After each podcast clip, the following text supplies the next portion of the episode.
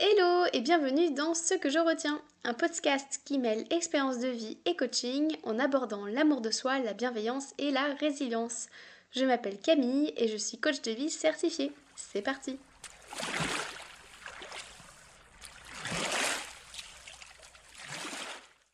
Dans ce 5e épisode, je souhaite t'expliquer ce que je retiens de mes vacances solo au camping. À l'heure où j'enregistre cet épisode, ça fait 3 jours que je suis rentrée d'un séjour solo au camping.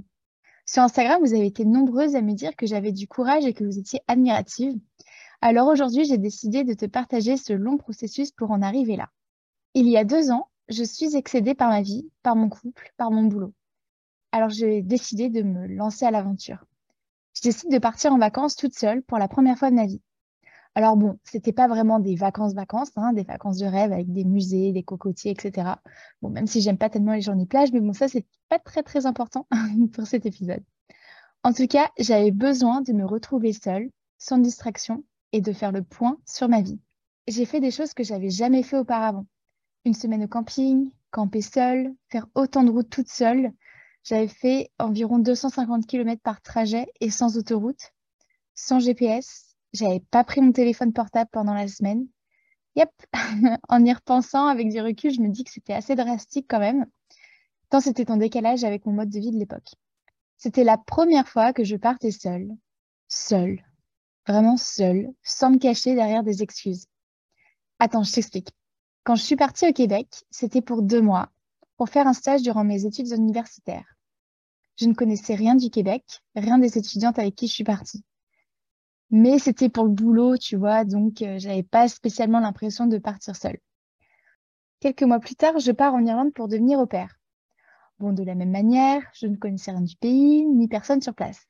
Alors, je me disais que j'y allais pour perfectionner mon anglais, même si en vrai, c'était surtout pour me casser de chez mes parents, chez qui la vie était loin d'être évidente. Bon, puis il se trouve que 10 ans et demi plus tard, j'y suis toujours. C'est fou comme la vie est surprenante. Bref, je divague. Vague. Et des années plus tard, je tiens encore à réaliser ce rêve que j'ai depuis le collège ou le lycée, ce qui est donc de partir en Erasmus.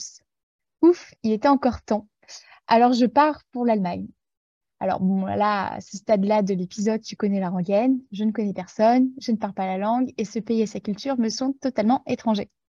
J'y suis restée 6 mois et j'ai fait la connaissance de chouettes personnes, dont l'une d'entre elles m'a marquée. Parce qu'un jour, elle me racontait qu'elle revenait de vacances en solo en Sardaigne. Et je me souviens très, très spécifiquement lui avoir dit « Moi, je ne pourrais jamais partir seule. » À ce moment-là, je n'avais pas réalisé que j'étais déjà partie seule à 3 reprises, au Québec, en Irlande et en Allemagne. Tu vois, je me disais que c'était pas vraiment la même chose, que j'avais un but précis, blablabla. Bref, il y a 2 ans, quand je me décide de partir passer la semaine dans la Pampa irlandaise, je me rappelle de cet échange durant mon Erasmus. Et je me dis, go, c'est maintenant ou jamais. Oui, bon, j'étais un peu dans le drama à cette époque-là. Pour moi, l'enjeu était énorme à l'époque. Arriver à vivre sans mon mari, arriver à me débrouiller seule, à ne compter sur personne d'autre que moi. Franchement, j'avais la trouille, je faisais genre quand j'en parlais aux autres, etc. Mais j'étais loin d'être sereine. J'avais peur qu'on se moque de moi ou que je fasse pitié. J'avais peur qu'on se dise que personne ne voulait passer du temps avec moi. J'avais peur qu'on me dise que j'étais inintéressante et que c'était bien fait pour ma gueule que je sois toute seule en vacances. J'avais peur aussi de me faire chier avec moi-même, tout simplement. Qu'au bout d'un moment, je me retrouve coincée avec mes pensées auto-harcelantes. Tu sais, les pensées « t'es nulle, t'es grosse, t'es moche, t'es conne, tu vas pas y arriver, tu ne sais pas conduire, on ne peut jamais compter sur toi ». À l'époque, je n'ai pas conscience que j'ai des pensées auto-harcelantes. En fait, pour moi, c'est juste normal de se parler comme ça. Alors qu'en fait, spoiler, pas du tout. Une vie sans auto-harcèlement, c'est totalement possible. Bref, j'ai passé 1 semaine à conduire sans GPS en me servant d'une carte papier pour me repérer, ce qui s'est traduit en pas mal d'arrêts sur le bord de la route pour trouver la bonne direction. J'ai appris à me garer dans la rue sans l'aide de mon mari.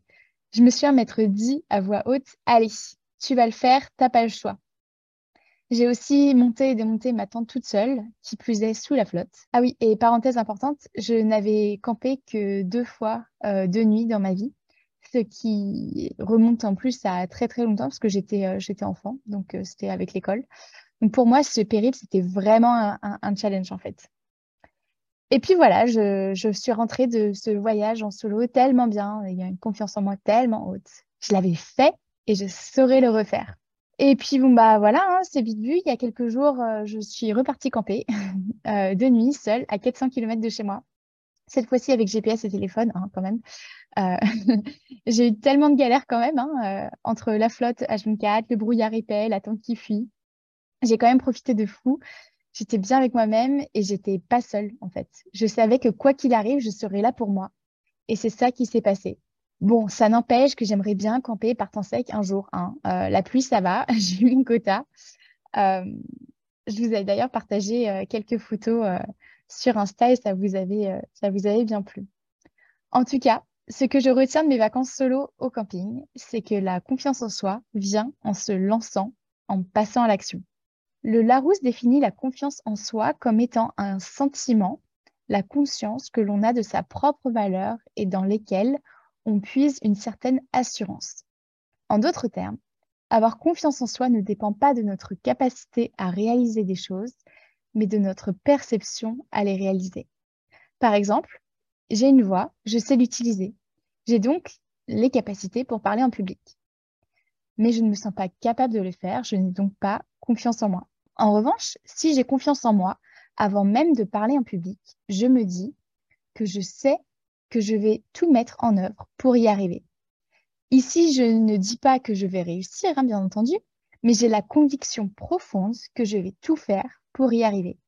C'est ça, la confiance en soi. Dans mon exemple où j'ai dû me garer seule dans la rue, sans l'aide de mon mari, je ne savais pas comment j'allais y arriver. En revanche, je savais que j'allais y arriver. Oui, je m'y suis reprise à plusieurs reprises, mais le résultat était là. J'ai été capable de me garer dans la rue sans l'aide de mon mari. Alors, que peux-tu faire pour améliorer ta confiance en toi? Eh bien, voici quelques pistes.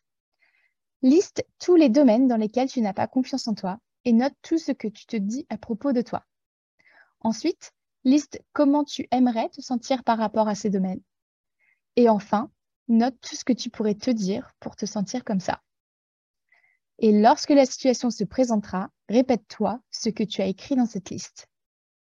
Tu peux aussi dresser la liste de tous les obstacles qui t'empêchent d'avoir confiance en toi dans tel domaine. Par exemple, si tu veux camper seul, les obstacles pourraient être de ne pas savoir monter une tente, avoir peur d'avoir froid, manquer de confort, etc. Ensuite, liste toutes les solutions qui te permettraient de dépasser ces obstacles.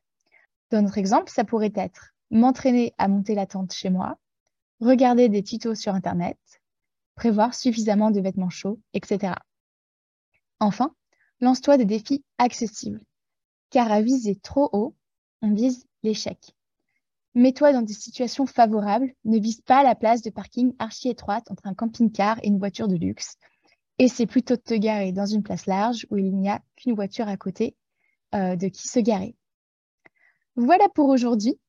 Et toi alors, que retiens-tu de cet épisode ?